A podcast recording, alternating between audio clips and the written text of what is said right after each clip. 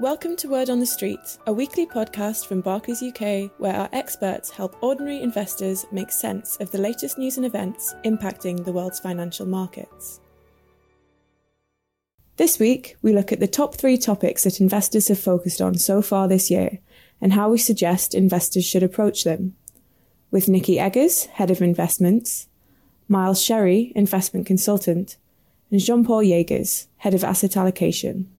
To find out about starting your investing journey with Barclays, visit barclays.co.uk forward slash investments. Hello, welcome back to Word on the Street. Now, most of us, I think, are looking forward to an extended bank holiday here in, in the UK for all, I think, apart from our friends in Scotland. So, so sorry about that, but I'm sure you will have a turn another time. But we thought we'd keep it fairly short and sweet because like many other areas. I think there's a lot of people that are away on holiday, but we thought we'd just take a bit of a reflection time. When you've got a bit of downtime, it's good to reflect. And we thought we'd look at maybe the sort of three main areas that we've found that investors are really focusing on so far this year and share our latest views on them. So in order to do that, I'm ably, I was going to say assisted, but really it's driven by JP, our head of asset allocation. Hi, JP. How are you doing? Hello, hello. I'm good. Brilliant. And also Miles, Miles Sherry, who's one of our investment consultants and has the ear of our clients and is very hot on on what's on their minds. Miles, hi, how are you doing? Very well indeed, thank you. Good, good, good. So listen, I know you love playing the role of holding the team's feet to the fire. I do. So so let's get going. What's top of your list? Perhaps are you going to go for hardest first? well, it's kind of hard to know where to start. There's been so much going on this year, hasn't there, really? But despite that, it's been broadly speaking nice and positive actually for clients in our diversified portfolio. So casting that investment net as far and wide as possible, as the team often say, has so far paid off. So in terms of having that balanced approach between different asset classes, geographies, and sectors. But given all the airtime it's getting, inflation has really been at the forefront of clients' minds throughout the year, really while some are questioning what exactly it means for investment returns if inflation ends up being, say, higher than most expect, we've equally actually seen some clients starting to invest that excess cash that's obviously currently earning effectively next to no interest, where, of course, suitable. So, JP, I'm hoping by now our listeners know that we try and prepare for many different future outcomes in our portfolios, not just one. But what is the latest here on inflation? Because judging by the bond market, it looks like expectations are starting to fade a little. Yes, that, that's a very good point. And I, I would agree with what you said. I think inflation has been the topic that is center stage so far this year. Uh, we've seen that if we look at inflation expectations, so for example, we can look at survey data or inflation expectations as being reflected in uh, bond market pricing. They have risen quite significantly in the first half of this year, where more recently we see, as you correctly point out, that it's tailing off a little bit. When we speak about inflation, then it, it's as measured by the consumer price index. So that's more or less a, a broad basket of goods. And then we see how those prices evolve over time. For example, in the US, we see that we started the year below 1.5%. So that means that prices of the basket of goods are accelerating at a pace of 1.5%. It now sits above the 5%. And this is also why we see expectations have been, have been increasing we see that it, at a time when inflation is increasing and the acceleration of prices, which so far central banks see as transitory. So, due to supply chain bottlenecks, as all the economies are opening up, we could temporarily see some price increases. And so far, indeed, investors are focusing on how temporary this is. And as you said there, JP, I mean, obviously, you know, how we measure inflation, it's a, it's a basket of goods, but there, there can be quite a lot of disparate things going on under the bonnet. And, and presumably there are some areas that you would pay more attention to. For example, the labour market, that must play quite a major part in the consideration around look, how transitory are we expecting this inflation uptick to be? Yeah, exactly. And that, that's why we, for example, would look to the composition of this basket, of this index, to see whether it can give us some clues. So, for example, we see now in particular that travel and second-hand cars uh, prices are accelerating quite strongly, and that is partially because capacity of travel is still restricted, And we also see that people are reassessing their new work life balances and modes of transportation. So one of the things we, for example, are looking at is how what's the breadth of the price in price rises across these goods. So do we see it's quite broad based and all goods are accelerating in prices, or is it just some outliers that we can explain or interpret in, in with certain lenses? And as you correctly point out, the service sector in that sense, I, we think is actually quite uh, quite important as well. So we look at service sector and goods, because if you have price increases starting to feed into the service sector, so for example, wages, wage increases in hospitality, uh, this would actually be more important channel for central banks to see whether it's more sustained inflation instead of a temporary uptick in second-hand cars. So far, investors and central banks are closely examining yeah, when the speed of price acceleration is, is peaking. When it peaks, that could give them more comfortable. It's more transitory and less of a, of, of a sustained case. Where recently we see that there is a little bit more comfort across investors as inflation expectations have been trace, retracing ever so slightly.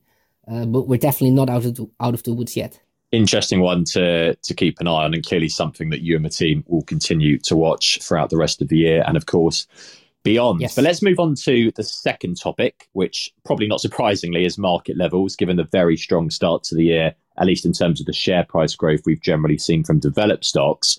Because if you look at an index like the S&P 500 in the US, it's now roughly double the level it was on the 23rd of March, which was actually the lowest point for the market last year. And I guess it's maybe actually a good thing that we're asking this question because clearly markets rising is exactly what investors want.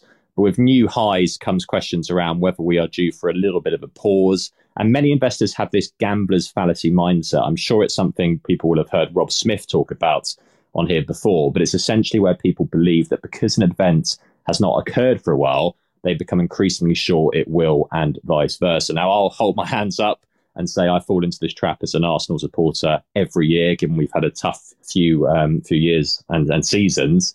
And at the start of every season, I think this is the year we'll actually push on, but I'm still waiting for them to, to bounce back. But look, hope is an important attribute. exactly. Keep hold of it. Exactly. But the point is, is that just because a dip has not happened for a while, that does not in itself mean that one is going to happen, does it? Yes, and that, that's a very good point. And as you said, it has been very well documented that people think, well, averages will average out in a short period of, of time, or if something hasn't occurred for a while, it, it will or should occur. And that's exactly why, in, in terms of investing, we yeah we take quite a disciplined approach. And and and you mentioned valuations or market uh, rising over a certain period of time. Well, evaluation and investing, if, if it would be that simple for us to make investment decisions, it's, it's simply not the case. Yes, on a range of different measures, we look at equity valuations and we see they're, they're quite elevated at the moment. But at the same time, we also see historical extremes in low interest rates in a world where first, there are very few safe havens left. And second, numerous assets with low or even negative expected returns. So that's where we are. And in that sense, we, yeah, I would probably say we give less weight at the moment to, to valuations as a tool of making investment decisions because yeah, it, it more explains the world where we are today. How do we make those decisions or how does that impact if we see markets rise on portfolios? Well, here we separate our longer term investment process. So that's the so-called strategic asset allocations.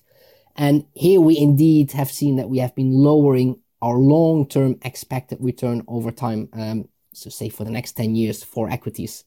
But it's important to point out that's the same for other asset classes as well, because as an investor, you need to choose of where to invest in. But a, a large part of the choice is on a relative basis. Uh, on the shorter time horizon, and here we make just small tilts in the portfolio. So that's what we would call this tactical asset allocation. Here we have been owning more equities in the first half of the year in client portfolios, but recently we've trimmed that back to our strategic weights because we think that expectations on economic growth had sufficiently adjusted. And, and that's one of the things we monitor quite closely. Just to sort of reflect on what you've said there, of course, it doesn't necessarily mean that we don't think that there is future growth, that we're not, you know, in any way upbeat about the future. It's just that we've trimmed our developed stock exposure back in line with our long term view. And, you know, as, as you mentioned yes. there, with our strategic asset allocation, part of that process is considering what we think the future returns might look like. And that's just been somewhat leveled out, not as high as it was. And, and that therefore has an impact on our overall investment allocation. Is that fair to say? Yes, that's exactly right. That's exactly right. Perfect. And JP, what else are you keeping an eye on at the moment? Um, so for now, we're closely monitoring economic activity. Uh, we know that the Delta variant is causing some governments to, to intervene again in some parts of the world, and especially with general expectations across investors unfolding uh, through this process. Investor sentiment, so that's a term that just explains where we sit on a spectrum between euphoria and panic, is something we keep a close eye on at the moment because we expect in the end game of this pandemic, where financial markets may be choppy as new developments unfold, as all investors at the moment are now acting more or less on the same information. JP, is that still in normal territory, the investor sentiment indicator? At the moment, we see it's not in, in either extremes, and there's also a little bit how, how, how we, we, we see the markets at the moment, but we don't pick up a very strong euphoria or a, yeah, very pessimistic mood across investors at the moment. And just on that investor sentiment point, JP, where does it sit at the moment? It can clearly change a lot week week by week, but I think I'm right in saying that it is actually in a relatively normal territory at the moment, which may surprise people given the the market levels we were just discussing. Yes, and then that's that's an important point to, to pick up on, Miles. That's so it, it, if it were just as easy as looking at the recent past performance and then concluding because markets have been rising, therefore the mood among investors must be very positive. It is not as easy as that. So it's a little bit more nuanced where we see that sentiment can go back and forth over time, mostly over shorter periods of time, but it's not necessarily linked to recent past prices. So at the moment, we see markets have risen quite significantly so far this year. But at the moment, if we put, if we look at our thermometer or investor sentiment, we actually see it's quite neutral at the moment. Got it. Um, but some will make the point that perhaps current market levels are not as sustainable if policy support starts to wane from central banks. So the Fed in the US are starting to talk about this in terms of tapering so where they may start to reduce the rate that they buy assets in the market. Does that muddy the water a little in your eyes, or do you not actually follow that too much at all? Um, the way the way we probably see it is that while peak growth and peak policy support has been something that is on investors' mind for quite a bit now, so it's not new. And in that sense, it's not surprising that once economic growth is back to a level where policy setters deem it sustainable, and policy support will gradually be reduced for example, what we've seen with the furlough scheme or the quantitative easing schemes. But we actually think that the taper talks, as you describe in from the US Fed, is, is, is nice to follow. But we actually think the exact timing is not massively important for financial markets. We actually think financial conditions, so the ease of lending, the credit standards, where interest rates are, is far more important than yeah the exact timing of, of tapering. And financial conditions we still deem as, as being very accommodative at the moment. Okay, and Miles, I think we've probably got time for one more. So, so what what else is on the on the let's say worry list?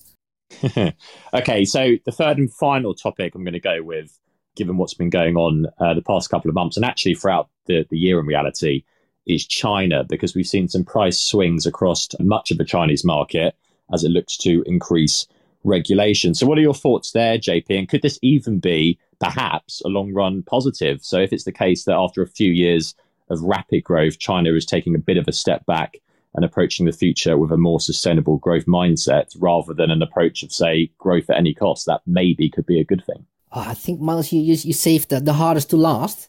Um, so so so well in, in China, what we see is that Beijing has been shifting governance priorities from growth to balancing growth versus sustainability. So long term, that's a very yeah very important trend. Social equality, data security, self sufficiency, and China's new regulations on fintech, big uh, big tech, cryptocurrency, and even carbon emissions over the past nine months underpin this, this major regulatory reset. China appears to be attempting to check the rise in corporate power and rebalance yeah, the share of the economy in favor of labor, which could result in a decline in, in corporate profit share. While there's still enough scope to provide selective fiscal or monetary support China if they deem it necessary, if economic activity slows down faster than they, they would accept. And also the recent experience with the new COVID cases, yeah, has not helped here. But on, on your question, is this a long-term positive? Well, I actually think that probably most governments would attempt with policy to to create something that over time it, it will contribute to the positive. Uh, but here, I think only time will tell. Uh, we see that uh, some big issues are being addressed. Uh, and those issues are actually more global than one might think. Uh, social inequality, corporate power is definitely something we also see in the US and Europe as well come up in debates and reviews. Well, fascinating. Thank you, JP. Thank you, Miles, for, for posing the tricky questions. I hope our, our listeners, you found that helpful and informative.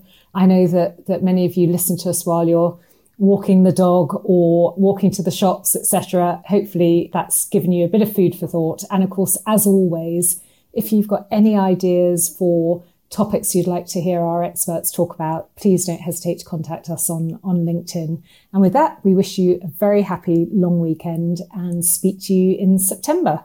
All investments can fall as well as rise in value, and their past performance is not a reliable indicator of future performance.